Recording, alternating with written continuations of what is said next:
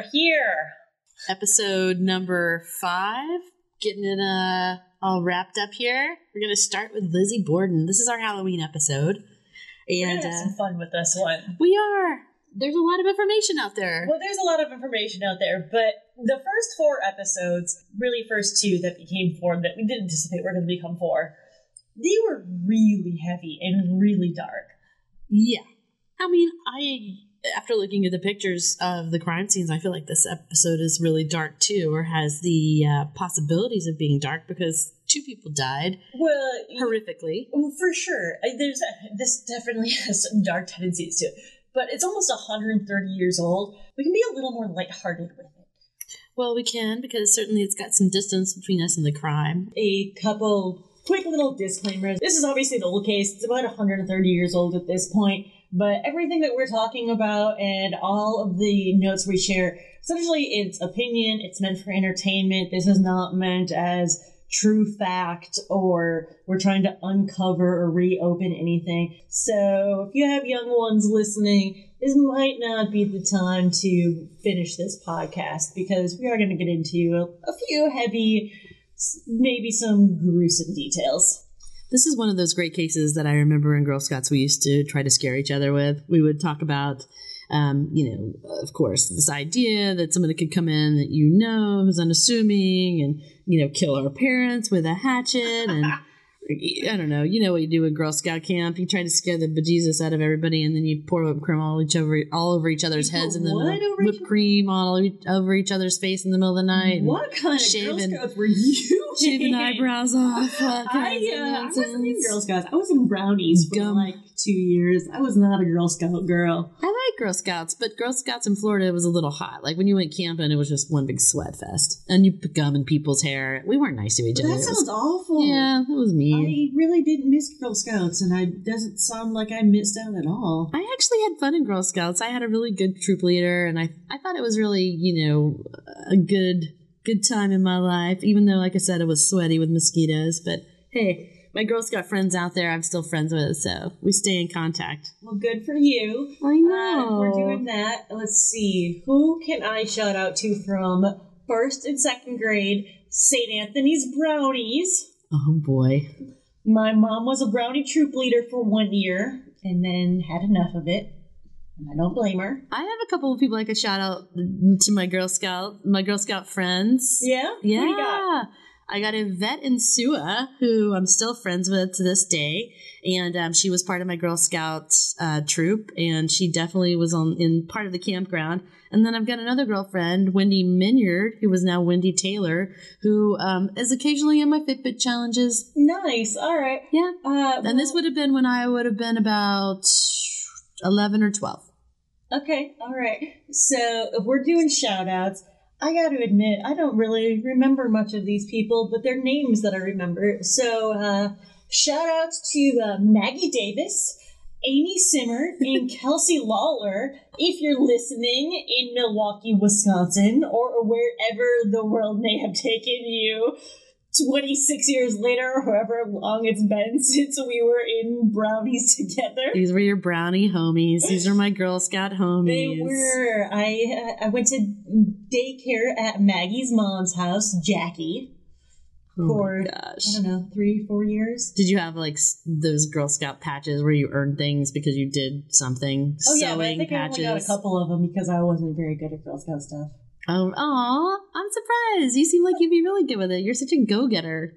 Okay, yeah, but I was a go getter at like, hey, let's go out and play football, not let's go bake cookies. You probably wanted to play like touch football too, where you like obliterated people on the field. tackle. Well, ex- well, that's that's the nice way to say tackle. Yeah, no, there's no, there's no touch, there's no flag. It's tackle. Well, and I always, I always wanted to play tackle too because you obviously know, and anyone ever sees me in person, you'll know I'm not fast. I can't really run, so it's pretty easy to tag me.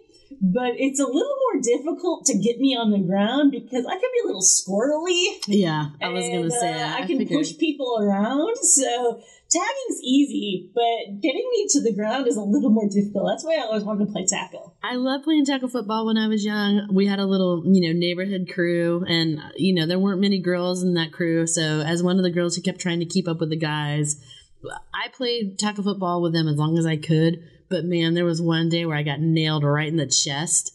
And um, I was just going, you know, starting puberty, and holy moly, it hurt so bad. That was the end of my tackle football career. I stood there and cried, and I couldn't even explain why. All my guy friends were looking at me like, "What's wrong with you?" And I'm like, ah, you know, I mean, I couldn't even speak. It was so painful, and it was over. You can tell them what was wrong. Well, I, cou- I couldn't speak, but I also couldn't tell them what was wrong because they wouldn't understand that I was, you know, becoming a, a woman per se. I remember, I think I was in fourth grade. I don't remember the kid's name, but it was it was gym class. I think it was flag football we were playing. And do, do you ever play the game 500? I don't know. Okay, it's a football game where essentially you would run out with like you would stand in a pool of people. There'd be one quarterback, and they would decide from zero to five hundred that if you caught the pass, how many points you got, and you had to get to five hundred or more. So I played that all the time, and I was playing flag football, so I was totally used to this. I went out for a pass, went into the end zone, and there was a kid that, in my mind, was like a good foot taller than me. I don't remember if that's actually what it was, but that's how I'm remembering it. Uh. And I jumped up and I caught the ball, and he accidentally elbowed me in the face, and I went down. And everyone like crap. ran and gathered around me to make sure I was okay. I was so proud of myself. I was like, I don't care. I caught the ball. You took a hit. yeah. Of course, you were proud of that. All right, let's get into our case. Back to Lizzie Borden. So let's give a little summary of the case in case no one, uh, or if, if there's anyone out there who actually doesn't know who Lizzie Borden is. Of course, the nursery rhyme that we've all heard in the And past. we're gonna sing it for you. Are we? Oh, we're definitely I'm not sure I know it. Brittany, I think you should sing it for Oh, them. we'll sing it together. We could. We Oh. have a couple different variations of how we could do it too. We do? We could be bouncy. We could be double Dutch style with the jump rope. We could go like slow and That dark and methodical, very Halloweeny. Oh, we're, we'll get there. How does it go? I'm not. I've got the. I've got the text for you. I'm not letting you bait me into it. I know 40 whacks and 41 whacks. So Lizzie Borden, she was born Lizzie Andrew Borden in 1860. So this is back in the time where we had uh, horse-drawn carriages. People were just going from gas lighting to electricity. And this is also 1860 is peak uh, secession for the South just before the Civil War. So a very difficult time in America. And of course, these folks, the Bordens, were well to do in the area of Fall River, Massachusetts. Her mom actually died when she was three, and she has a sister, Emma, who's older than her. And so they Emma, I think is what eight or nine years older. She's significantly older. She is. She is. So she's nine years older. She was 12 when um, Sarah Borden died. That was the mother of Lizzie and Emma. And of course, Lizzie was three. So I'm sure that was really devastating, in particular for Emma, because she was old enough to really understand what was happening or be closer to her mother and really get to know her in a way that she would miss her. I think Lizzie even occasionally will say that she doesn't remember her mother much at all. So, of course, during that time period, no wealthy man in his right mind is going to try to raise two girls. and he, uh, Andrew Borden, remarries. And his new wife is named Abby Gray, and she's age 37. So at the time, she was considered um, an older woman and a spinster, She as was a a matter of fact. spinster. So are Lizzie and Emma, really. Well, once they get to that age, yeah, Yeah. for sure. Yeah, they definitely followed uh, in, in those footsteps.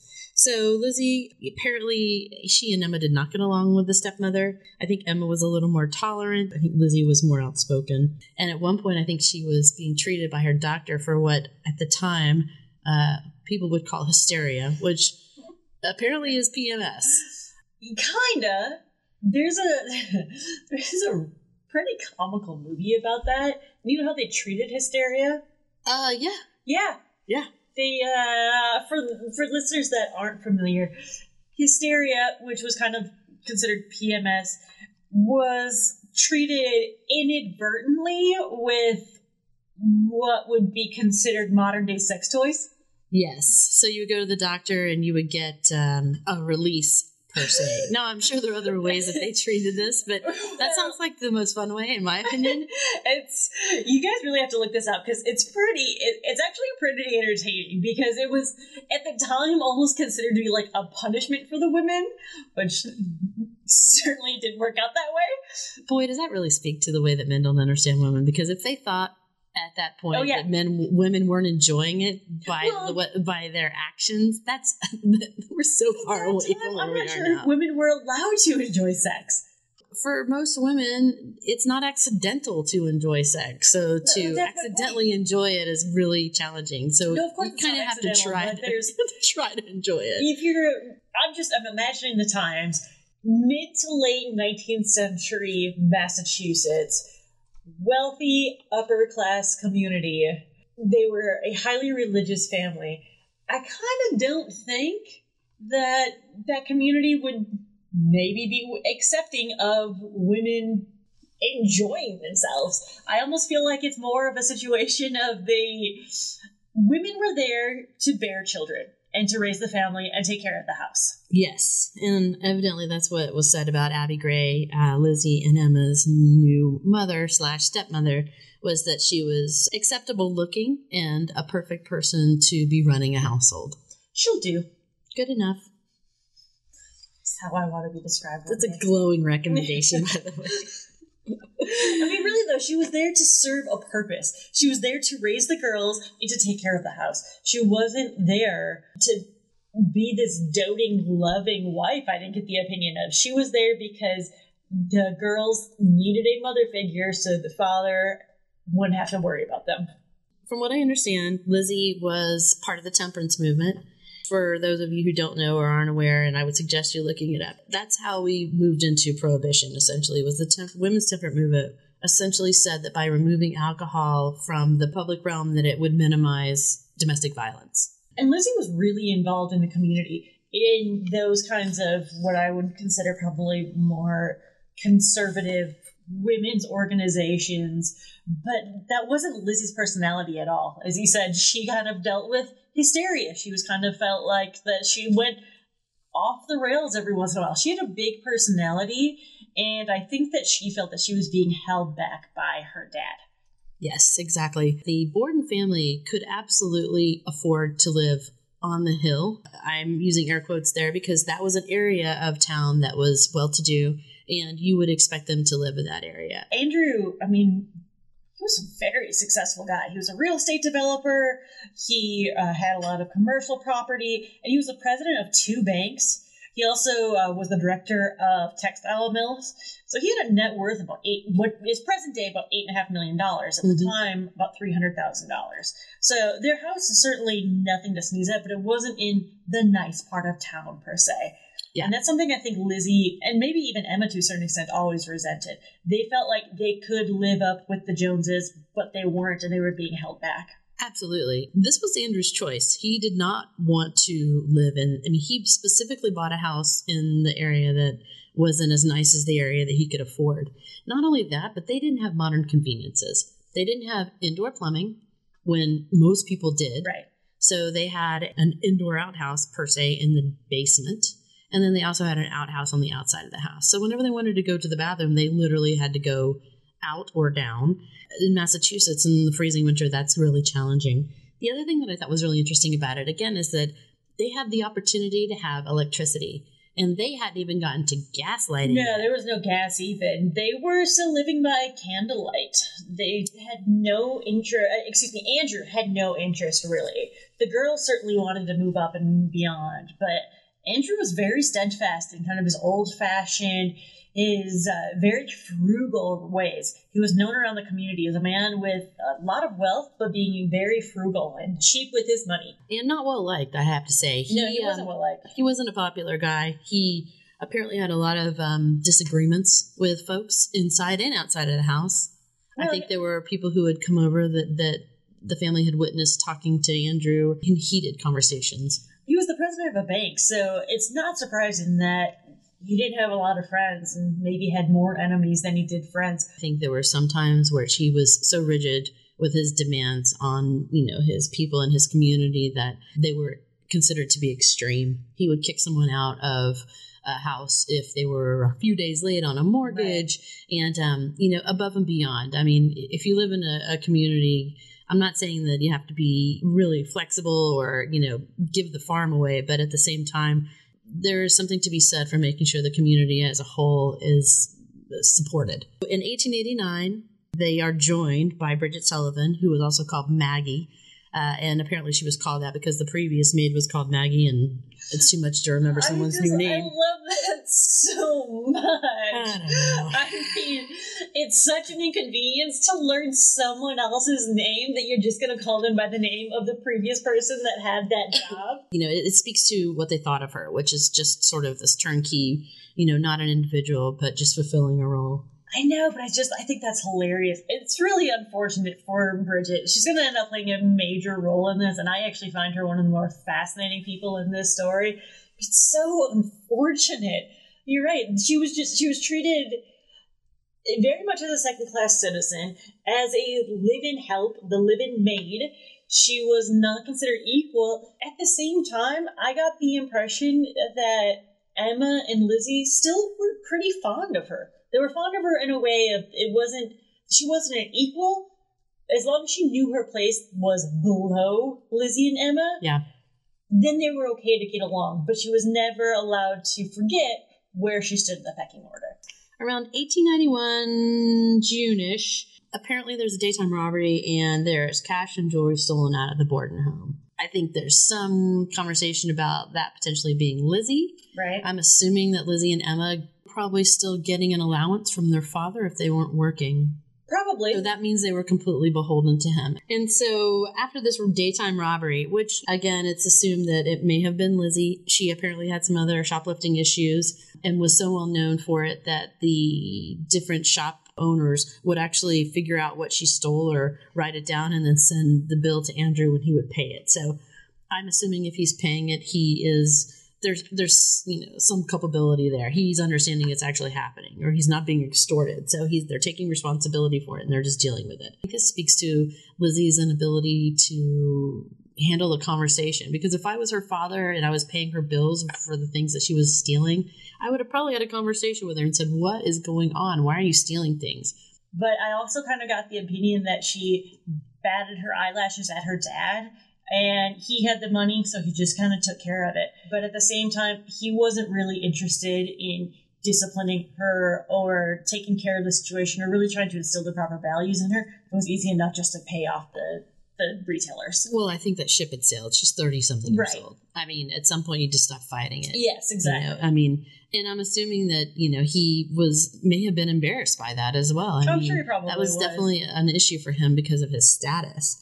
So after this daytime robbery happens in 1891, the house goes on, on lockdown. Essentially, they keep all the doors locked inside out from now on. So the day before, moving into um, 1892, is where we start really, you know, the real time frame where we have our issues.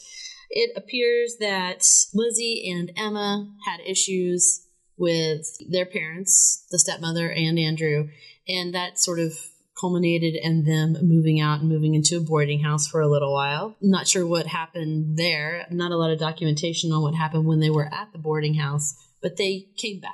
They, the yeah, they house. did. They it, and it wasn't uncommon for them to go. They went to New Bedford, which is also in Massachusetts, and they would take what they referred to as extended vacations to the boarding house. So this wasn't a new thing. It wasn't a frequent habit either they very much lived at home when they wanted an escape they went they took these extended vacations but they always came back home afterwards however what's particularly interesting emma came home first and lizzie came back to town but she stayed down the street she actually didn't come home home until four nights before the murders. And where did she stay down the street? Uh, she stayed at what's referred to just as a rooming, a local rooming house. Well, that's so weird that she would stay in like a house down the street that she didn't live in. Like, I how, agree. I mean, that just sort of speaks to how much she really must have disliked living with her parents. Well, she had major issues with them, uh, particularly dating back about five years. She actually even said that she hadn't really had a real conversation with Abby or her stepmother in about five years because uh, there were major issues with the finances. As we, as Sonia mentioned, we uh, the girls kind of wanted to break out on their own to a certain extent. They wanted money, but they were living on a very limited allowance per se. And I think they may have had this expectation of my dad has money, it should be coming my way, but it wasn't. But at the same time, he was buying homes for Abby's family. Yeah, I think that was a disagreement with the girls and may have led to this disagreement that caused them to move out, even though it's not documented exactly what that family disagreement was. But to get someone to move out of their house or to get two people to move out of the house, it must have been something significant. And I, in my opinion, it was likely about money. Uh, I think that was sort of this culmination. I think that what I understand, uh, Andrew had given a house to Abby's sister. Yes, and I believe that that's right. really upset Lizzie and Emma to the point where they demanded to have their own house. And so he gave them a house, but he gave them in a house again in a not so nice neighborhood. Right. So it was certainly not the home of their dreams. It was more of a rental property. Officially, he did give it to them or sold it to them for one dollar, and it was the it was actually the home that they lived in when Sarah, the birth mother, passed away.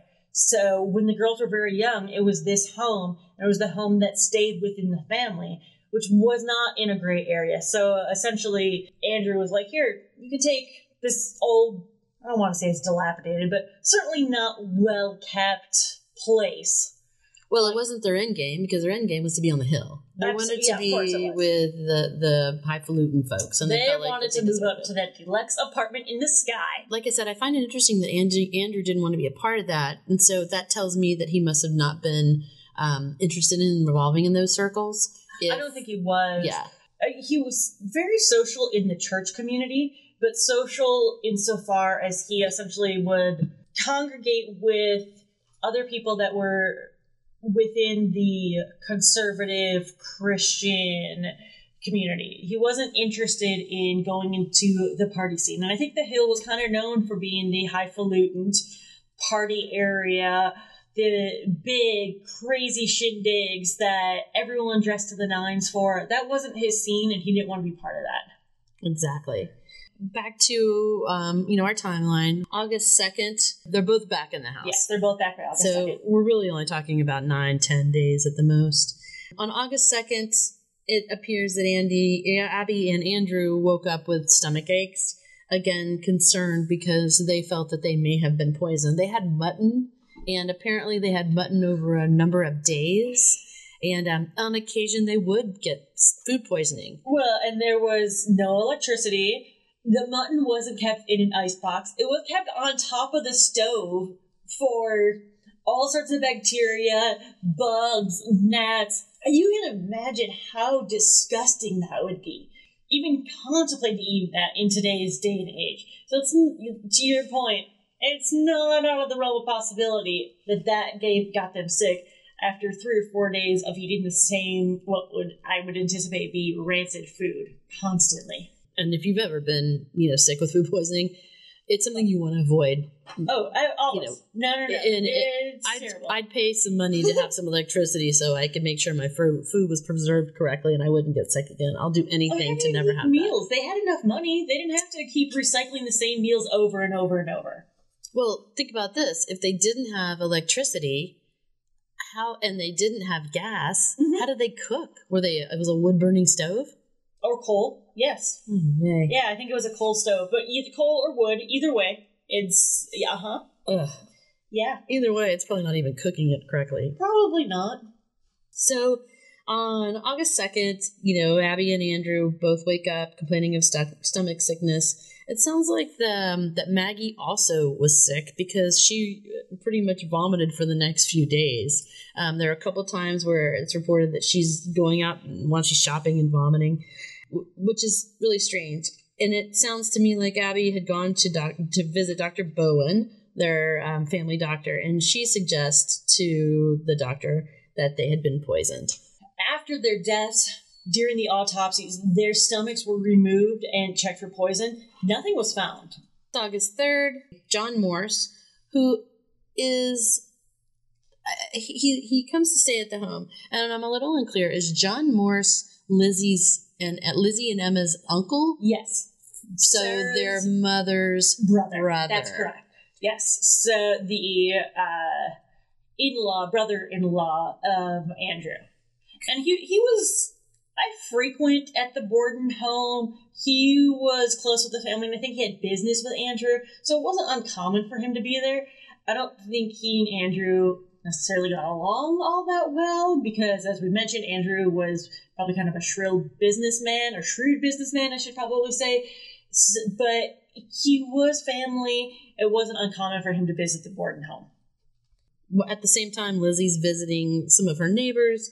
Uh, Alice Russell is one of them, and Lizzie's smart because she tells Alice that she's afraid for her father and her stepmother's lives because she fears that they have enemies and that someone someone will do something is exactly what she says. The next morning, August 4th, is the day of the crime.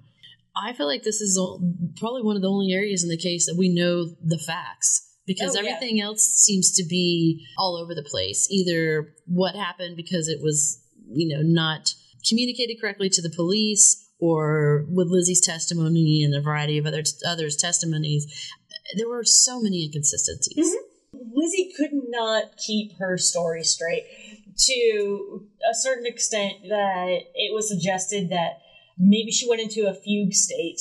Whether she did it and she was in a fugue state when she committed the murders or right afterwards after she found her father's body, that she was so disturbed she essentially became despondent and couldn't keep track of things.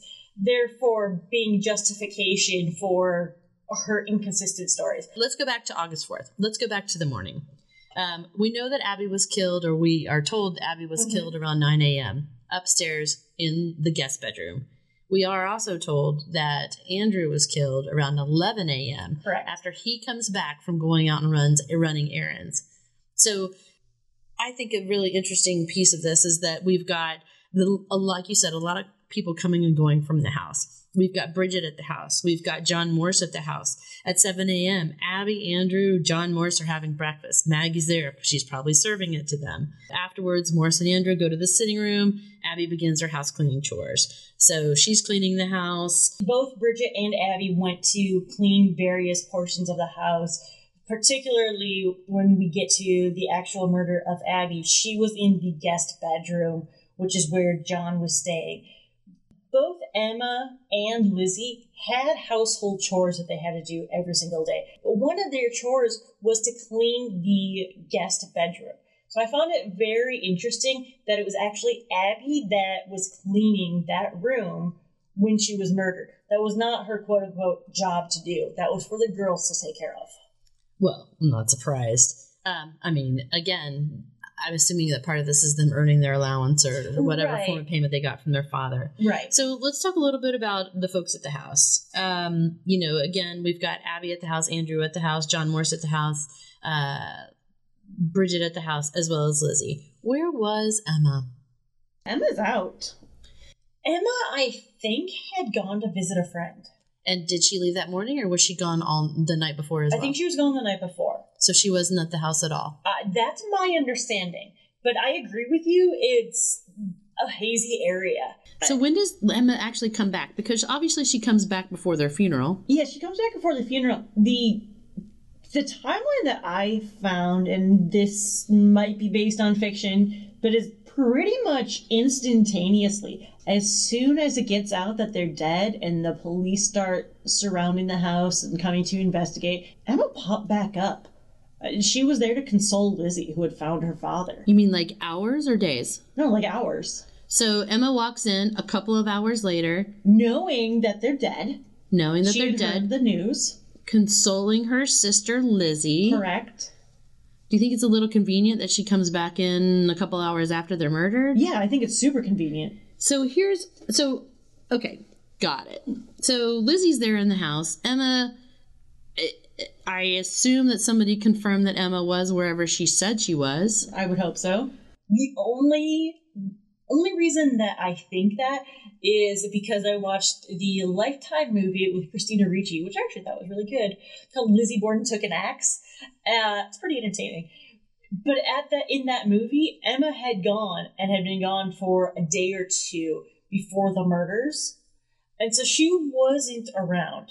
Which that in itself isn't so perplexing. It's her actions afterwards that I find to be more perplexing. Again, let's go back to the house. Let's talk about our timeline, which is 9 a.m. when the first murder is supposedly occurring. A few minutes after 9, Andrew leaves the house. So, right around the time is where they assume that Abby was murdered upstairs in the guest bedroom. Correct. Now, the upstairs or the the house in general had a really interesting layout, and it was essentially you walk into the lower floor, you enter a room, and then to get through to the next room, you have to walk through that door. So every room to get to the next one, you had to walk through a room. There were no hallways because Andrew felt that they were wasted space. And this is a pretty big house, and It's a my- decent size, yeah. yeah, and it's still there, which I find sure. really interesting. If you want to go tour Lizzie Borden's house, Uh, you can stay at it as a bed and breakfast. yes, That is on my list of places to visit. and there's supposedly a male ghost, which I find really I interesting. know. If I was Abby, I, I mean, I think there should be a female ghost because, in my opinion, Abby was really the victim in this whole thing. I mean, Andrew wasn't such a nice guy. There's conversations about the things he may or may not have done to, you know, his daughters. But poor Abby, you know, she's just there trying to take care of his kids. and- Right. I mean, crazy. But the, the thing about Abby also, and you'll, I think you'll probably agree with this, same as what I was just saying about Emma. In my research, I didn't see a whole lot about her. She was there to be subservient. She didn't seem to have really an identity of her own. She was kind of, as I mentioned, I think earlier, more just like a live-in maid who happened to be married to Andrew and raise the girls. Well, I think that if you look if from Abby's family's perspective, they consider themselves pretty lucky that Abby married anyone. Oh yeah, And the match between Andrew and Abby was a match made in heaven because they really both needed each other. Abby needed to be married to someone, and Andrew needed someone to care for his children. And I wouldn't Um, be surprised if the if Abby's family got a dowry of some sort. Abby's family was very well to do. Oh, okay. Yeah, so it was really a meeting of the you know Yeah, the, yeah. the minds and the family For bringing sure. this this relationship together that c- could even be sort of construed as a business relationship. I was gonna say almost like an arranged social based on social class. Exactly. Yeah, yeah, I got it. exactly. Okay. So perfect for each other. So, you know, a little more about the house. We've got, you know, the downstairs. You walk into the front entry. There's a parlor. Through the the front entry, you can also enter into the sitting room. And the sitting room again is where John Morse and Andrew would have been sitting um, before breakfast and before Andrew left. And then later, this is the same room that they find Andrew uh, murdered with severe axe wounds or hatchet wounds per se. Right, yeah. They, it's disturbing. There are some pictures online. You need to, you can't have a weak stomach if you're going to look at them, but they are really interesting to look at. It's, it's horrific. It really is. Oh, But it's also extremely well contained. Considering the time, I can't believe how little, what seemingly blood splatter there is Uh huh. and there's no blood or residue really traipsed throughout the house. It's contained in very small areas at the very specific crime scenes where they took place. Absolutely. I think that's what's really, you know, interesting about it is that, you know, as we move through this and we talk about Abby and, and her being murdered at 9 a.m., which is the, um, uh, the supposed time, or Right. I'm assuming around there because we know Andrew left at 9 and he saw her. That's correct. So she, he, she was obviously murdered before he got back at 11. Right. And based on the limited forensics that they had at the time, that's the estimation that police came up with based on the state of her rigor mortis when she was found around 11:15 a.m. So Abby goes up to the the second floor of the home. She's continuing her house cleaning. Bridget Sullivan is outdoors and she's supposedly cleaning the windows. And uh, from what I understand, Abby is either outside in the barn or she is wandering around the house as well. And um, she said that she was out looking in the barn for some lead sinkers to go fishing with her father because that was a pastime that they You enjoyed together. Yes, Lizzie. Yeah, you said Abby. Okay, Sorry, got it, got Lizzie. it. Yeah, so Lizzie. A couple things spatially to to make everybody familiar with is um, again we've got the house. It's two stories. You've got um, a front landing or a front um, entry up a stairwell, and you've got a rear stairwell as well. Now, again, we've said that to enter through one room through, through the back room or to the front room, you had to walk through the other rooms to get there. It's the same for the, the upstairs as it is for the downstairs. There was one one door that actually connected Andrew and Abby's bedroom, which was in the on the second floor in the back of the house, and the, there was one door that connected that to the other bedrooms. Um, that would have been Lizzie's bedroom, Emma's bedroom, and then the front guest room front guest room is closest to the uh, front landing. I suggest you look at the floor plans online because there's a lot of information out there, and it's really clear when you see this sort how the house was actually broken up. It was because this door was apparently nailed shut between Mhm. Andrew and Abby's bedroom and the rest of the upstairs, which rightly so. If it was you know suggested that Lizzie was stealing things and they wanted some distance between their daughters, um, their adult daughters, if they were trying to have a personal life, I could understand why they would do that. But I find that really interesting that they actually nailed that door shut because. To be honest, if there would have been a fire in that house and the downstairs, um, you know, stairway wouldn't have, you wouldn't have been able to evacuate, and that door was nailed shut, they would have been able to get out of the house. No, They would have literally burned to death They, in the house. Quite literally, yeah. Because I mean, Emma's Emma's bedroom is landlocked, if you will. Yes. There's no exit for her whatsoever. Yep. She has to go from her bedroom into Lizzie's bedroom, into the guest room, then out to the landing. Lizzie has the direct exit directly out to the landing. Exactly. But it's it's difficult, and of course, uh, Andrew and Abby have the opposite landing on the other side of the house that walks directly into their room. So they would so so remember everyone as we're thinking about this. Andrew and Abby would have had to enter their bedroom from the rear stairwell. They could have never gotten through to their bedroom in, from the the front stairwell. And it was the same the reverse was the same for Lizzie and Emma. They always had to use the front stairwell to get to their bedrooms. It was almost like separate living quarters. Yes. They, while granted, it, spatially they were right next to each other, they had to have completely separate entrances. We do know that Bridget's room that she slept in and where she was at for a portion of the morning was actually on the third floor in the attic. I am not sure what sh- which stairwell she would have had to use to get to her own bedroom, whether it would have been the front or the back. I'm pretty sure it's the front stairwell because I think I, I saw that her bedroom was directly above the guest room. Got it. So again, as it's suggested, Abby is killed around 9 a.m. She is killed by 19 hatchet blows to the back of the head. Now, when you look at the pictures online, as we've said, they're gruesome.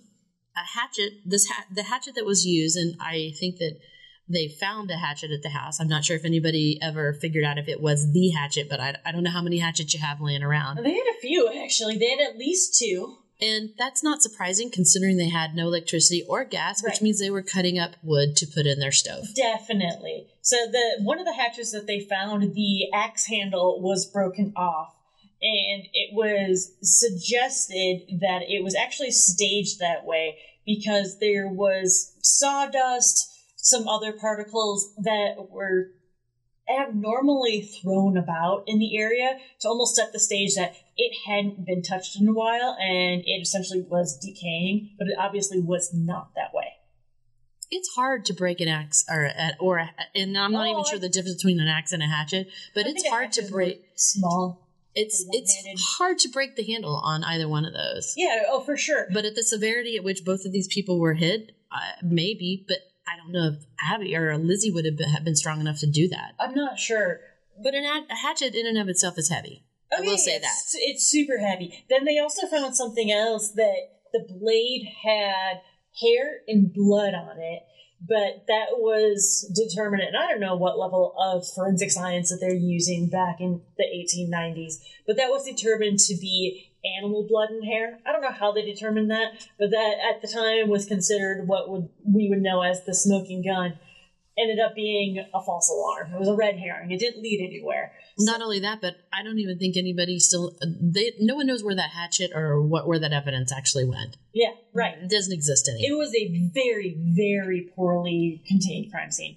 Yeah. And I think some of that can be chalked up to, you know, their status. You know, they had money. Yeah. And a lot of, back in the day, you know, you could say to the police, uh, "No, I'm sorry, you're not allowed in the house," or you could, but depending on your status, you could run um, and make suggestions to the police that likely today wouldn't be allowed. And they were very well to do about town people, even though they weren't the popular people, they didn't have all the friends in the world, they were well known in the community. They were highly respected in the church. Lizzie was a Sunday school teacher for children of immigrants. So that was actually considered to be a pretty admirable job for her. She was dealing with a lot of children that didn't speak English. She was dealing, uh, she was, of course, sacrificing her Sundays. In the 1890s, I think it was viewed that Lizzie was doing God's work in certain, certain circles. Sure. I, I'm sure that she was perceived as that. And, and she likely was, you know, I, it's hard to tell. You hear so many different, you know, reports about Lizzie, you know, because I don't hold it against a woman who is, you know, independent and who, right. you know, makes it known her her wishes, you know. But back in the day, someone could have likely judged her for that. So again, we talk about Abby Borden. She's killed in the guest room uh, as she's cleaning. 19 hatchet blows to the back of the head. One hatchet blow would kill you. 19 is an act of rage. Oh yeah, this isn't an attempt to murder. This is an attempt to embarrass, to punish, to brutalize. To brutalize, yeah. And, and, what I actually found the most fascinating, Abby was found face down in a pool of her own blood, but the first hatchet hit was to the side of her head. I think it was behind her ear. While she was facing forward, she was looking at her murderer. So the first blow actually hit her so hard it spun her around and then she fell to the ground. So are you saying that she got dealt that blow while she was looking at them or she would turn around and look at them after they hit her? No, no, no. She was dealt that blow while she was looking at them. So this is where I have concerns about this crime scene and where I veer to Lizzie as the suspect. And the reason I do so is because if Abby would have been killed by someone she didn't know, she would have likely screamed out. But it appears to me that this was a person that she probably knew. No, I'm not, I am also surprised she didn't scream out, but it might have happened so fast that she, you know, again, one blow and she's unconscious or dead. That's kind of how I took it. It was more or less she was, she was in the guest room cleaning, remember, doing Lizzie and Emma's job for them because that was their chore they were supposed to be doing. Lizzie or whoever came into the room whether intentionally or unintentionally, got Abby's attention. Abby turned around to see who it was. Maybe she recognized that it was Lizzie, so didn't think too much of it. And then the person took the hatchet and swung and hit her square in the head. And then the momentum of that spun Abby around, and she fell uh, flat on the floor. So to me, this is one of those again those moments where I say, "Hmm, I'm not sure if whoever whoever did this to Abby, it's likely that she knew them. Um, the other thing I just want to talk about from a from a spatial standpoint is that you know we we hear about it, Lizzie saying that she was out in the barn. I, in my head, I naturally go to the barn that's in the field that's got some distance between the house.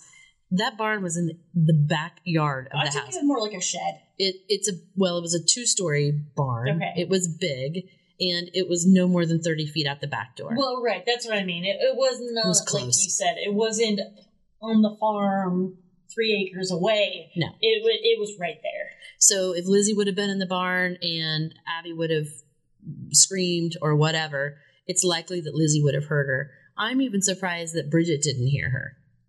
If yeah. she would have yelled at all. And again, she it must have you know knocked her out almost immediately. I think I agree. Bridget probably would have heard her, but Bridget was outside cleaning the windows, I believe, at the time that Abby was murdered.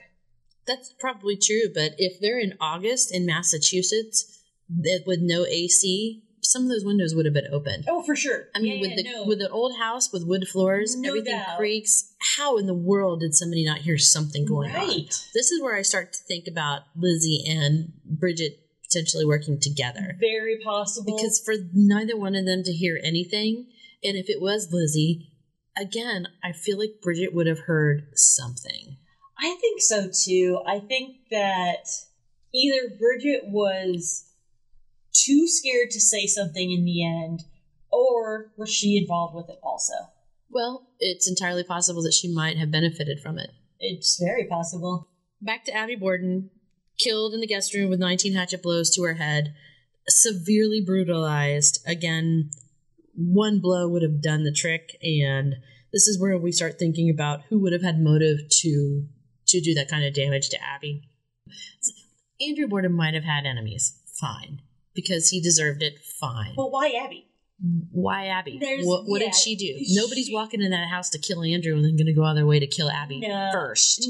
Well, So nobody's killing her first. Well, it was very strategic why she was killed first because the way that it was written in Andrew's will, Andrew and Abby's will, that depending on who died first, even if it was back to back the way that it was, if Andrew died first, then their estate went to Abby's family. If Abby died first, the estate went to Andrew's family. But they ended up paying Abby's family per their part. they ended up paying them off, but they there was motive for her to die first. At around 11, Andrew Borden returns home. When Andrew got home, there were three locks on the door, and his key would not open the door, which is really strange. Hmm. And he was getting really frustrated by it. So he was trying to unlock the door. His key didn't work. He then started pounding on the door. At this point, Bridget was back inside the house. Bridget came to the door and she herself couldn't get it open.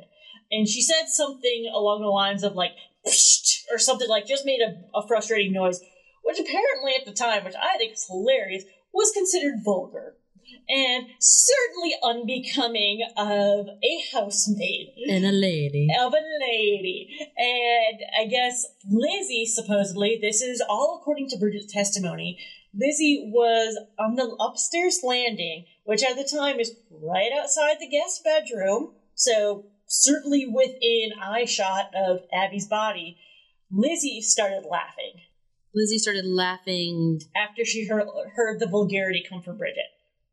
So Lizzie's standing there up on the landing, and if, eh, within full view Yes. of her, if her mother was, or her stepmother was killed at 9 a.m., would have been laying there for two hours. Yep.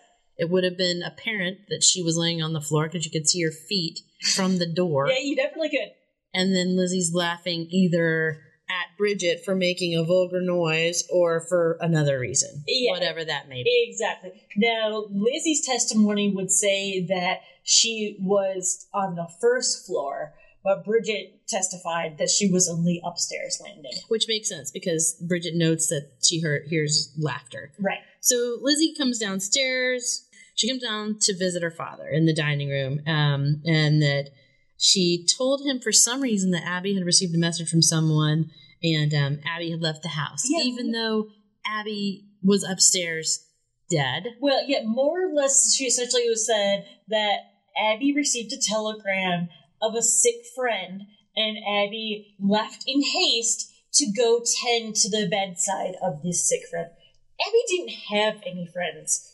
Her friends were Andrew's friends, which were really business partners and people from church. She did not have her own friends. No one would have come to her calling, asking for help. It was speculated that maybe if she had one friend that was unique to her, that would have been a lot. Huh. So it's interesting that Andrew would believe that, number one. And it's interesting that Lizzie would lie about Al- Abby leaving. It's really, it, I find it, yes, more interesting that Lizzie would lie. I feel like Andrew, the impression that I got was that was kind of so below him. He didn't really care. He had just come back from doing whatever it was he was out doing. It was of no consequence to him. Abby would be back on her own time. So Andrew's back. It's 11 a.m. Lizzie's talking to him. He goes and sits on the settee in the sitting room. Um, from what I understand, Lizzie props his head up and takes his shoes off and gets him comfy. Which is so weird. Probably had a long morning. Who knows? Is it clear where John Morse is at this point? John left shortly after breakfast. Bridget served them breakfast. At this point, four or five day old mutton and mutton broth, which, But John Morse did not get sick. well, we don't know if he got sick. Because remember, he just came in the night before. Their sickness had begun began a couple days before that. So. And they're still eating the same freaking. Oh, no, no, I totally agree with you. My God! Like if I, I'd stop eating anything if I was you sick. would. Of course you would. But what I'm saying is, I, I'm wondering if maybe John got sick after the fact, and that just wasn't reported. But he hadn't eaten the tainted food yet, and that they had continued to eat. Got it. Okay. So, and it's, I do think it's also interesting that you don't hear much about John after that. I mean, he's not really involved. He's he doesn't come really. back into the conversation. It, they don't, I don't even know if they talked to him about what he saw before he left. I don't. Yeah. I Was don't- he well to do? I'm sorry. Was he well to do? Well, I, I think he was decently well off. Mm, I didn't take it as he was struggling by any means. yeah, got it. All right. So Andrew comes in, talks to Lizzie. She makes him comfy, puts his feet up. So weird. Um, I know. And then apparently, uh, he falls asleep. He takes a nap. Yeah, Bridget's go goes up to her attic room, so that's pretty much leaving Andrew and Lizzie by themselves. Right. Bridget He falls point- asleep. Bridget was uh, talking about being sick. This poor girl, like seriously, she woke up. She made breakfast for this family who would not really allow her to eat with them. Then she still, Thank God. She plays sick too. Well, she was sick. she was sick. She still ate it. She just wasn't allowed to eat with them. Oh, great. But then she was told to go clean for the next three hours. And as we talked about, it was a hot August day inside, no air conditioning. She was in and outside cleaning the windows. She said she had a blistering headache that would not go away. And then she got really nauseated and even vomited at one point. Multiple times. She vomits multiple Okay, times. She's there walking around vomiting, poor thing. So she goes down up into her, she goes into her attic room. Andrew Borden lays down. He goes to sleep. So he walks in the door at 11 a.m. At 11:15, which is 15 minutes later, the police are notified about the murders. I know. It's a 15 minute window. So at that same time, Andrew's falling asleep. Lizzie's going outside to look for the lead sinkers that she's going to fish with, and Bridget's going up into the attic. Yep. No more than 15 minutes later, they're notified of Andrew's murder. Um, Lizzie essentially calls in, um, notifies Bridget that her father's been murdered. She, she screams, Maggie, Maggie, come quick! Father's dead! He's been killed! all, all of this happens in a very short period of time. And Yes. he had 12, 8, how many? 11. 11. 11. He's hit 11 times. Half of his face is completely gone. Yeah. And including his one eye literally split in half. Yep. And the half of his face caved in, completely disappearing.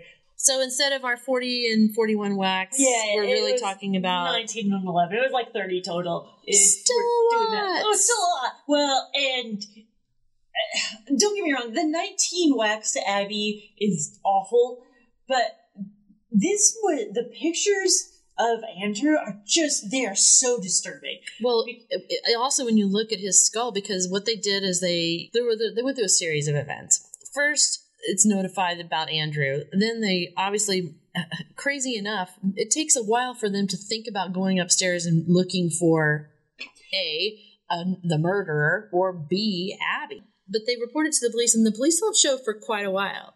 So you've got a lot of people coming into the house. You've got the Churchill woman. I think the Russell friend comes over. Yes. Now people are congregating in You've the got- house. Yeah, you've got neighbors, you've got family friends. Prior prior to the police getting there. Mhm. No, I again, I suggest if you have the stomach for it, look at these photos because Yeah. I wouldn't be in that house No. with not just one dead body, but they don't know about the one upstairs yet, but the one was enough. His oh, and half of his head was gone. It was gone. And the, uh, And other his thing- shoes were on.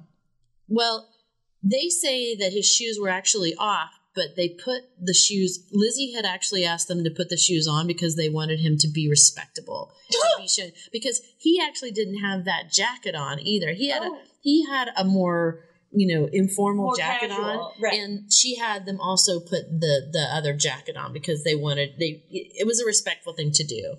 Wow. I mean, of all the things to be going through your mind at that point before you're taking crime scene photos, your father's head is caved in, it's halfway missing, and you are concerned about his shoes and jacket. Where's the murderer? I'm if Oh, they didn't if uh, that's what the most perplexing part of this to me is you've got a person who has got 19 you know hatchet wounds to the head. Eleven. No, no, her Oh, Abby her. Yes, upstairs, Abby which they haven't even looked for yet. No, they don't even know she's dead yet. Yeah, there's a body upstairs that they don't know about. Andrew's downstairs. He's half of his head is gone. Mhm. What's also interesting if you look at those crime scene photos, it's not a bloody mess. No. To do that kind of damage to someone's head, it almost looked to me like he was dead before he got the hatchet wounds because then there wouldn't be as much blood.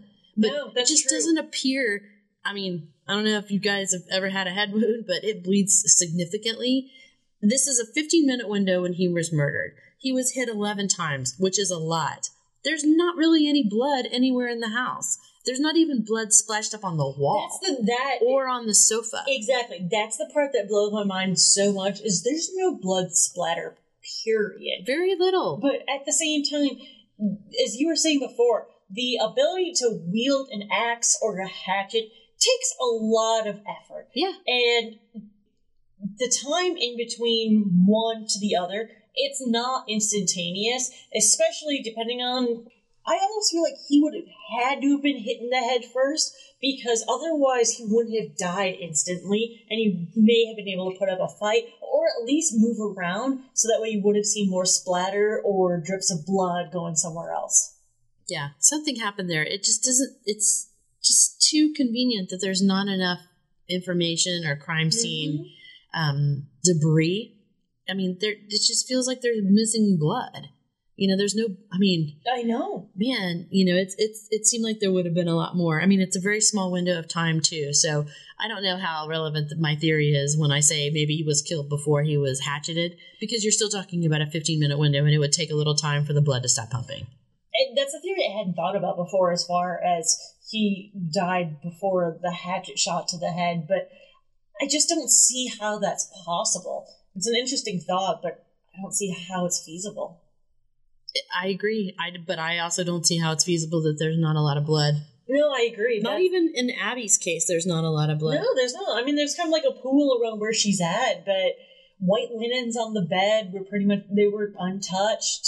The Well, even her dress, the top of her dress was a lighter color, and Yes. it was not blood soaked at all. it, it's so weird. It is weird. It's very strange.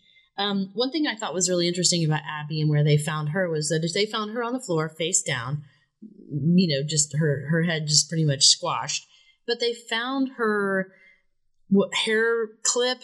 I guess back in the day, you would clip extra hair to your hair head to make it look longer or something. But the thing that she would have always worn in her in her hair was actually found on the bed. So yes, Like what was it? Like hair extensions? yeah, Okay. something like that. But it was Uh-huh. like a little extra piece of hair with a Sure. clip on it, and you would have clipped it like yeah, yeah, yeah. Probably to gotcha. make your bun of your hair look Right. bigger or whatever. Yeah, but I that- that. She would have normally been wearing that. They found it on the bed. So if she was murdered, and, and I think that there was some blood found on that, but how would she have put it on there? How would she have put it on the bed? huh? Yeah. So I think That thought that was really, strange. interesting. Well, mm-hmm. I mean, start, if we're talking about the lack of blood splatter, and if there's blood splatter that got on there, that makes sense. Well, it would have been on her head, which was getting Well, hatcheted. no, I'm saying, but if, if so, let's say in the act of pulling the hatchet back, blood splattered onto that hair extension that was sitting on the bed. Or the hatchet caught it and threw it on the bed. Yeah, that's a good point too.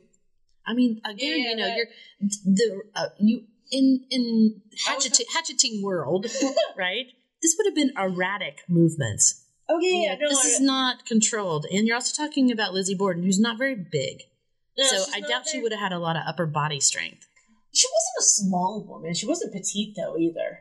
Yeah, but you still have to be fairly strong. You do. I mean that, which I have to say, I don't really necessarily believe it, but I do kind of think that there's something to be said about like the fugue state that is suggested that she went into, because you almost have to go into a certain sort of psychosis and out of body experience to do that to be so violent and to have the physical ability to do that. Now, I don't I don't really buy into that because that's assuming that it continued over the course of two hours, and that's I just don't think that's how that happens. I don't either. I think it was way more calculated than that. I do think too, Lizzie had this plan. She had motive because she wanted to inherit her family's Mhm. money. Uh, it was the only way for her and her sister to get clear of her father, to get what they want. right. um, you know, which they ultimately did. But we'll get to that a little bit later. We've got a lot of people coming over to the house now, family, friends, the police. Um, you know, everybody's traipsing around the house, figuring it out. At some point, they realize maybe somebody should go upstairs to check and see if anyone is upstairs, like Abby, or maybe the murderer. So the family friend and I think Bridget go upstairs Uh, yeah, look. Bridget went upstairs also. I'm Yep. sorry, but I don't. Again, th- this take a, this took a long period of time. Like I would have spent zero time in that house, and then I definitely would have decided to go upstairs and look to see. You know, I mean, what? Do you, what? You know how? I mean, there are better people to do that than me, i.e., the police. Uh, for sure, the police would, and I think it was presented in such a way of, oh, maybe Abby got back from visiting her friend and she came in the back way. Come on. Yeah, except they the back way would have taken her to her bedroom, and she wasn't found in her That's kind of what I'm saying. It's not. It's not logical No. at all. So uh, Well, not to mention, if Lizzie was up there at the landing, she would have seen her feet. oh, right. So, and there's some obvious issues that I think most people have, and which is why they probably thought she was guilty of this. And you know, I again, you know, you're only as good as your attorneys, and and I think Lizzie's attorneys were really good. You know, it's all about the argument. It's not about what actually happened. You know, if you can argue enough, you know, of reason, reasonable doubt, then you can definitely, as we've seen many, many, many times over, you will not be found guilty, regardless of whether you are or not. and Lizzie knew how to put on a show. She was good at it. Yeah. Once I, I think that she had an arrogance about her, but once she was indicted, she knew how to turn it on. Alrighty, Scarlettos. We are at a great stopping point. A couple of shout outs I want to give to our friends who've helped us out with some of our uh, marketing tools.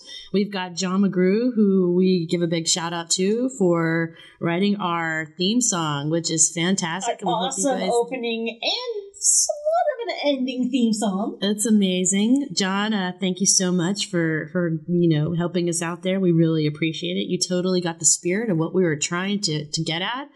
I also want to give a shout out to Juan Mazaleon, who created our logo for us. Uh, we really appreciate it. I think that you really got a good handle on what we were trying to achieve visually. So thank you so much for you guys supporting us in this.